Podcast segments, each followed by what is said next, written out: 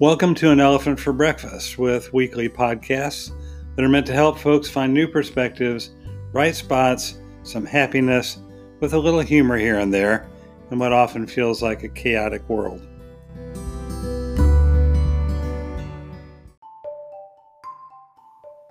Hey, I'm Bob Jones. These broadcasts are based on my bi weekly column at chaplainusa.org. You can find me there on pages called Robert Jones Journal. But sometimes the podcast will meander away from what I've published there into, well, let's just say other areas.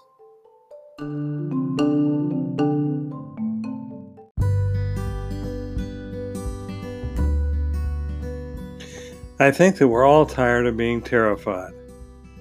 Episode 50 looks at the trauma that results from scarcity that goes way beyond empty aisles of toilet paper.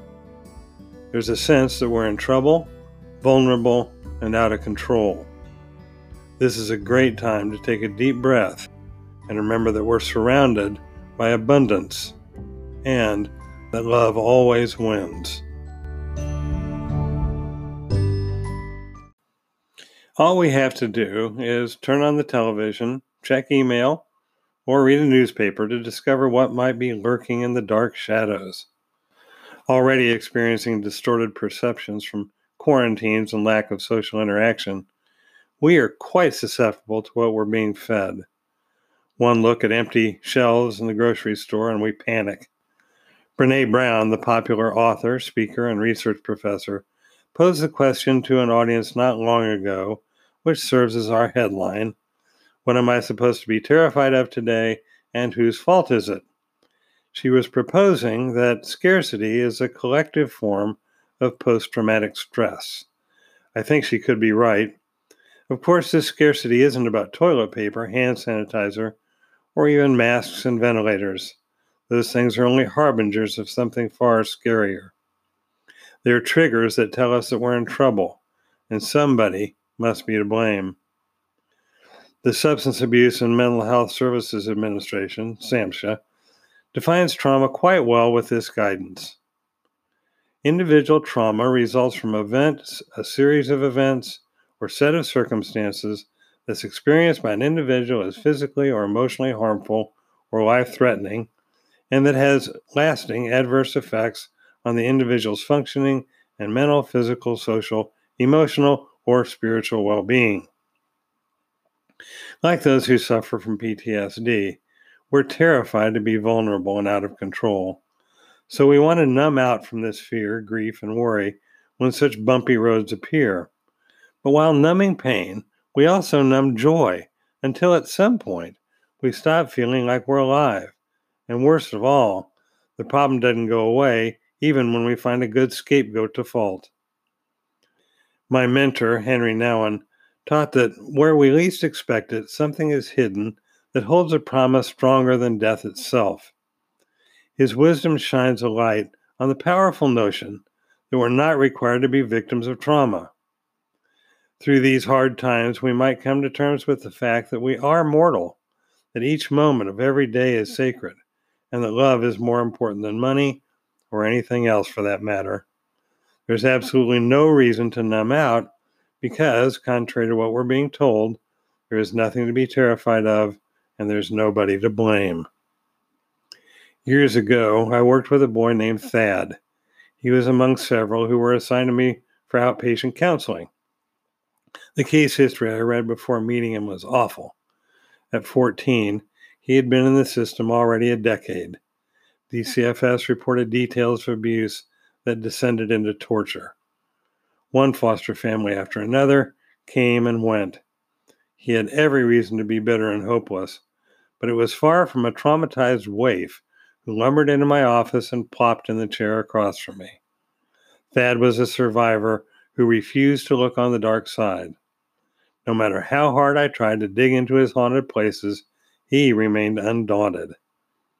What was baffling was that he didn't really appear to be in denial. He seemed well grounded and able to accept and understand what life had dealt. One day he said this to me Bad stuff has happened to me, Dr. Bob, and I got hurt bad sometimes, but that's not who I am. God loves me no matter what.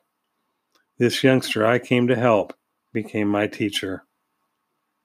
So, as we a- isolate in quarantine, it's good to remember who we are. Though our arms ache for hugs and eyes long to see loved ones, there's no need to fear or cast blame. Scarcity is only a shadow of abundance. After all, as Thad says, God loves me no matter what. And love always wins. May we be our best selves today, ever guided by our better angels.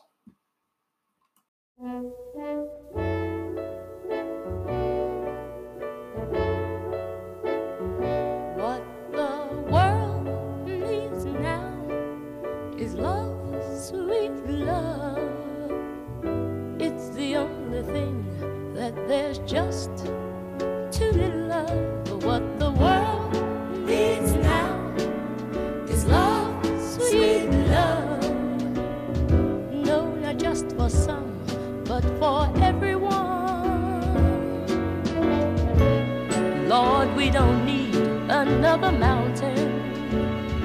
There are mountains and hillsides enough to climb. There are oceans and rivers enough to cross,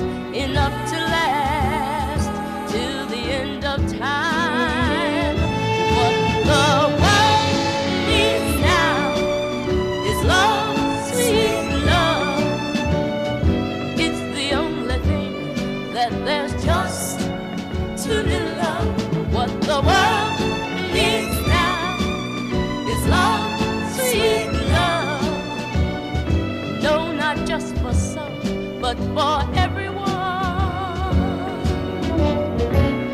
Lord, we don't need another meadow.